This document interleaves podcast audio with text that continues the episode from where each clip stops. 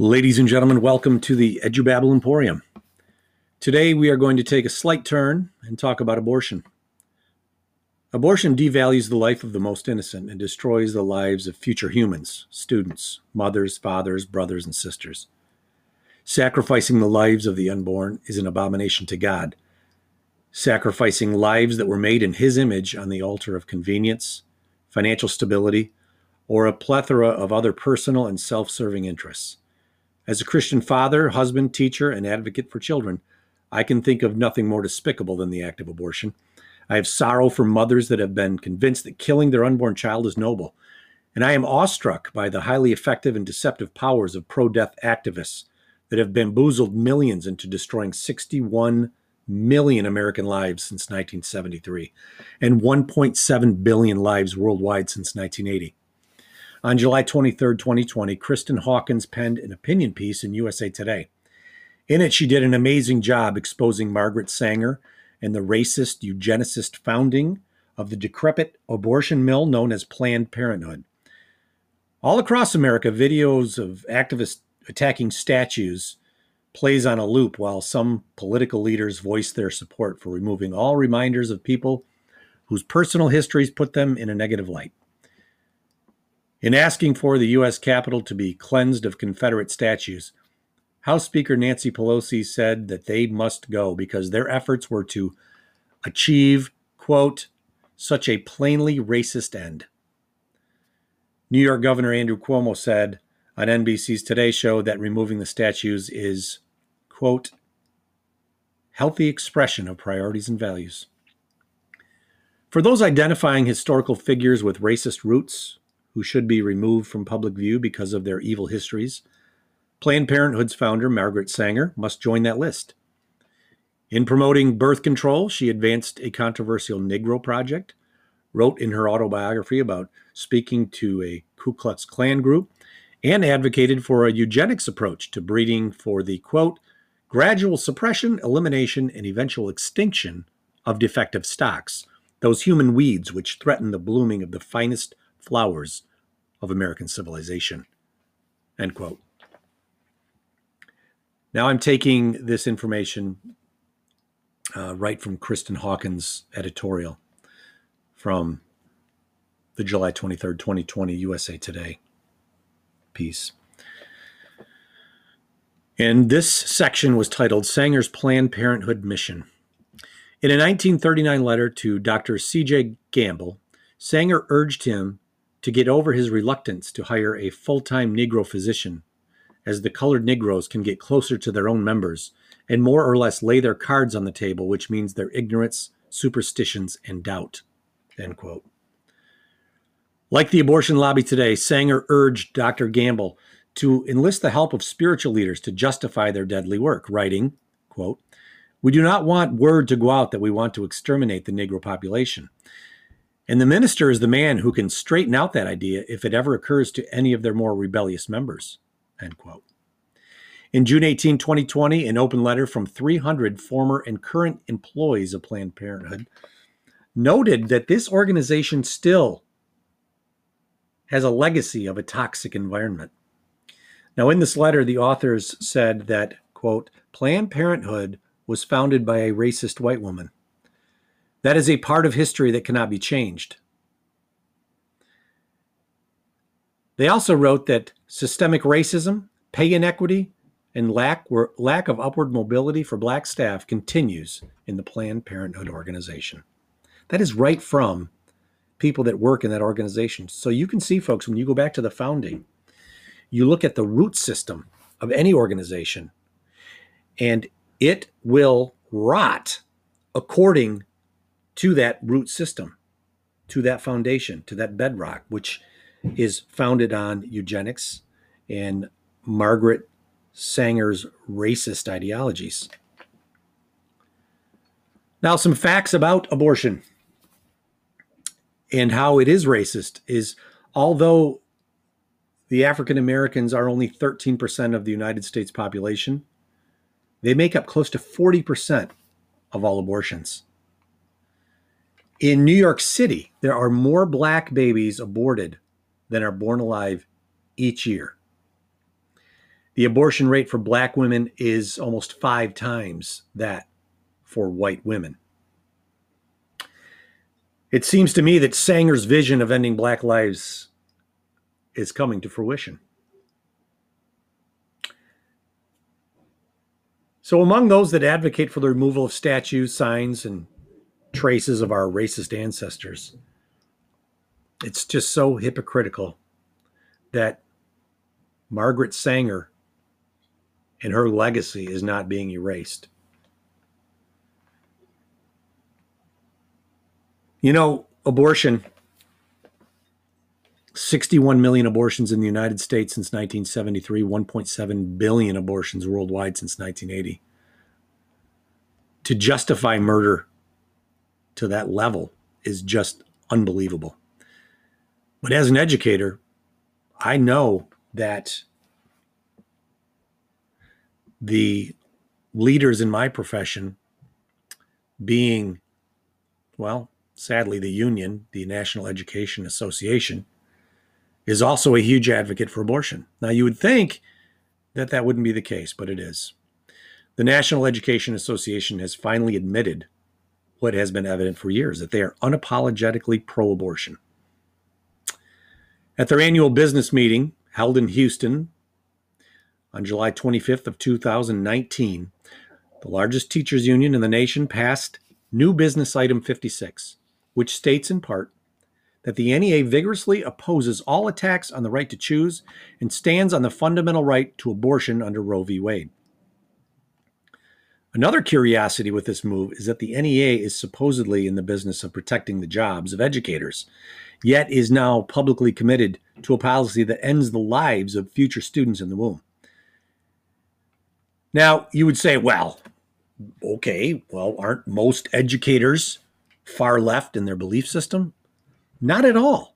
Yet the NEA continues to push this hyper partisan and far leftist view of abortion and a whole slurry of other issues. Now, here's an interesting thing Education Week conducted a survey, and the survey was uh, through a division of Education Week called the Education Week Research Center. And they surveyed a nationally representative sample of teachers, school based leaders, and district leaders about their politics and views on a wide range of K 12 issues. The 38 question survey was administered in September and October to 1,122 educators, including 555 teachers, 266 school leaders, 202, 202 district leaders, and 99 other school or district employees. Now, here's what's interesting when it came to educators' political orientation, 43% of the respondents claimed to be moderates. 23% claimed to be conservative. And 4% were very conservative. So that's 70% that did not consider themselves to be liberal. Only 29% considered themselves to be liberal or very liberal. So why does 98% of all NEA PAC money go to liberal candidates? Oh, interesting. Same reason I pulled out of the union was because they do not represent their constituents. This part of the survey asks What is your party affiliation? 41% claim to be Democrat, 30% were independent, 27% Republican, and 1% was a third party. So that's 57% that are either independent or Republican. No, union members are not far left in their belief system. So why is it that the NEA pushes this the way it does? Now I want to get into this proposal 3 and why it must be voted down on November 8th. Folks, this is an unbelievably devastating policy to families, to children, and gives indoctrination a whole new meaning. So, the Great Lakes Justice Center, which is a conservative justice center uh, made up of lawyers that protect fundamental rights guaranteed in our Constitution, made up, uh, among others, of Professor William Wagner, who is the president, Uh, is an internationally recognized expert in constitutional law. Um, he has led amicus briefs in in front of the U.S. Supreme Court. He authored briefs on behalf of various Christian organizations. He also authored written testimony, evidence, and briefs in such forums as the Swedish Supreme Court, the U.S. Congress, and the U.K. Parliament. Then you have David Kallman, who is senior legal counsel, over 30 years of litigation experience, over 300 trials. Um, in 2008, the Michigan Supreme Court unanimously appointed him to serve as commissioner for the State Bar of Michigan. Stephen Kallman, um, he serves as the senior legal counsel and executive director of the Great Lakes Justice Center. And he is all about protecting religious liberty and freedom of speech. John Kane, who graduated magna cum laude from the University of Michigan Law School, where he served as executive editor of the Michigan Journal of Law Reform. Um, Erin Mersino, senior legal counsel, and she has authored numerous briefs before the United States Supreme Court, both as a party and as an amicus curiae, and has won. And in, in addition to her work before the United States Supreme Court, she also litigated several cases before the United States Court of Appeals. So, this is a very reputable organization, the Great Lakes Justice Center. And I'm going to read word for word a review they did of Proposal 3. And if you listen carefully, you will see why this proposal must be voted down. So please listen as I read words um, from the mailing that was sent out by the Great Lakes Justice Center. Planned Parenthood, the ACLU, and other pro abortion activists promote a ballot proposal, the Right to Reproductive Freedom Initiative, Proposal 3. That, if passed, creates a new, unlimited, and unregulated right to abortion at any time during pregnancy and an additional undefined right to reproductive freedom. This radical proposal is not solely about abortion, rather, this poorly worded change to our state constitution creates additional new rights and invalidates numerous existing laws protecting women, children, and parents. Activists falsely claim the amendment merely places the U.S. Supreme Court ruling Roe v. Wade back into effect. Nothing is further from the truth. If passed, the RRFI enshrines in Michigan's Constitution the most extreme abortion law in America, on par with China and North Korea. The expansive, vague, and broad terms used in this new law are not defined. These new fundamental constitutional rights override any conflicting statute. The proposed amendment to Michigan's Constitution will do the following. Number one, allows a minor child to have an abortion without the knowledge or consent of the child's parents. Two, because of the all encompassing exceptions, the amendment effectively guarantees the right to abortion at any time, right up to the moment of birth. Further, it effectively guarantees the right to partial birth abortion and the right to terminate a child's life in the womb at any time based upon a child's disability, gender, race, or for any other reason. Number three, it overrides parental rights in directing their children's upbringing and education, especially in the area of sex education. Public schools will now have the legal right to refuse to inform parents about any issue relating to reproductive freedom and sexuality. Parents will no longer be able to excuse their children from sex education classes because minors will have their own fundamental right to reproductive freedom, separate and distinct from his or her parents. Number four, it creates a right for a minor child to procure a sex change via permanent and irreversible sterilization without the knowledge or consent of the child's parents. Five, it allows school clinics to provide contraceptives to children without the knowledge or consent of the child's parents. Six, it creates new sexuality rights based on reproductive freedom that would be elevated over all other fundamental constitutional rights. Seven, prohibits enforcement of criminal statutes against statutory rape and child sexual abuse, female genital mutilation, and other similar statutes. In other words, sex between a 12 year old girl and a 45 year old man will now be protected by this new right so long as the child consents. 8. It invalidates age of consent laws relating to reproductive freedom, protecting minors. There is no age limitation in the RRFI amendment.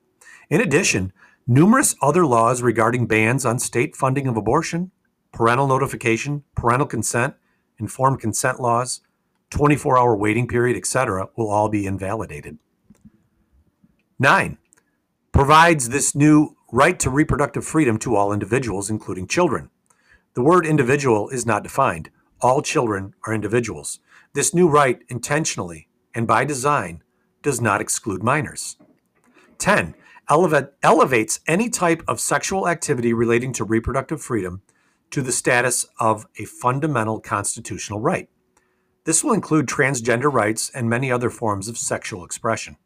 Minors will be entitled to access puberty blockers, cross sex hormones, gender transition surgeries, and similar medical treatment as they all relate to sterilization and reproductive freedom. 11 creates a new, undefined anti discrimination protection that requires government enforcement of these radical new fundamental rights.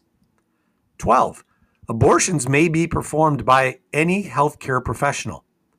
The phrase healthcare professional is not defined in the amendment and is not limited to doctors. 13. Protects abortion providers by prohibiting the state from penalizing, prosecuting, or otherwise taking adverse action against them. 14. Prevents child protective service workers and other mandatory reporters from fulfilling their duty to report child sexual abuse because of the so called consent of the minor. For example, if a school counselor discovers that a minor is having sex with her school teacher, the counselor is now prohibited from reporting such sexual abuse because the minor can claim she is consenting and exercising her new reproductive right. 15. It guarantees the right to reproductive freedom to all prisoners, foster children, and all individuals under the care of the state. The new amendment guarantees many new rights will be created by activist courts based upon this new autonomous right to, quote, reproductive freedom, unquote. Reproductive freedom is not limited to only the areas listed in the RFFI. This list is not exhaustive. What about gender reassignment surgeries, i.e., the sterilization of men and women and related medical care? The possibilities are unconstrained and endless. Proponents claim this amendment will not affect or invalidate other laws, yet, the Michigan Board of Canvassers disagreed and stated plainly in its summary of the RRFI that it will invalidate all state laws that conflict with the RRFI.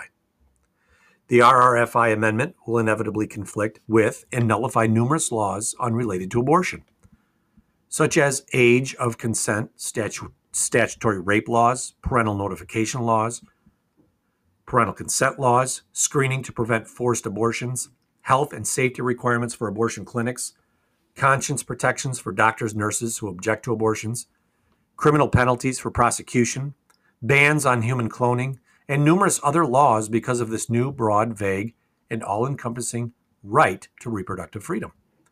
The language in the amendment purporting to limit the unfettered right to an abortion to only pre viability cases, essentially the first trimester, is a farce and is unenforceable. This limitation is, is illusionary. It claims to allow state regulation of abortion for post viability pregnancies. However, it unequivocally states that if a healthcare professional determines an abortion is necessary to protect the physical or mental health of the mother, then the state may not regulate such abortions. These terms are intentionally not defined. Healthcare professional presum- presumably includes nurses, counselors, and other non doctors. A pro abortion healthcare professional will obviously certify a mother's physical or mental health would be harmed unless an abortion is performed. This is a huge exemption that permits abortion on demand right up to the moment of birth. This exemption language makes any attempt to regulate post viability abortions superfluous and to no effect. Despite the claims by RFFI supporters, this amendment will apply with equal force and protection to both adults and minors without distinction. Minors are indisputably individuals. Any restriction or regulation encroaching upon a minor's autonomous decision making will be illegal. Any attempted distinction between the rights of minors and adults under the RFFI is not permitted by its plain language. The activist plan is to get this extreme, undefined, broad, and vague language enshrined in the Michigan Constitution, and then rely on the courts to invalidate all the laws and other constitutional rights they deem to be an undue burden on this radical new super constitutional right to abortion and an individual's right to autonomous decision making. Now, here is the action plan. We must all act to stop this extremely dangerous proposal. Here are some action steps. Pray. Pray for the defeat of this proposal. Activate church and other prayer chains. Speak. Talk to everyone in your circle of influence and tell everyone you know about this extreme proposal. It must be defeated. Send. Share copies of this fact sheet with everyone you know, a companion, comprehensive issue brief is also available for sharing. You can find all of that on their website. Post any information you find on Proposal 3 and what it really means all the social media platforms and get involved. Be informed. And most importantly, vote on Tuesday, November 8th. Encourage everyone you know to vote no on Proposal 3. Encourage everyone you know to get registered to vote. Do not forget to vote for constitutional, rule of law Supreme Court justices and other judges on the ballots also this fall.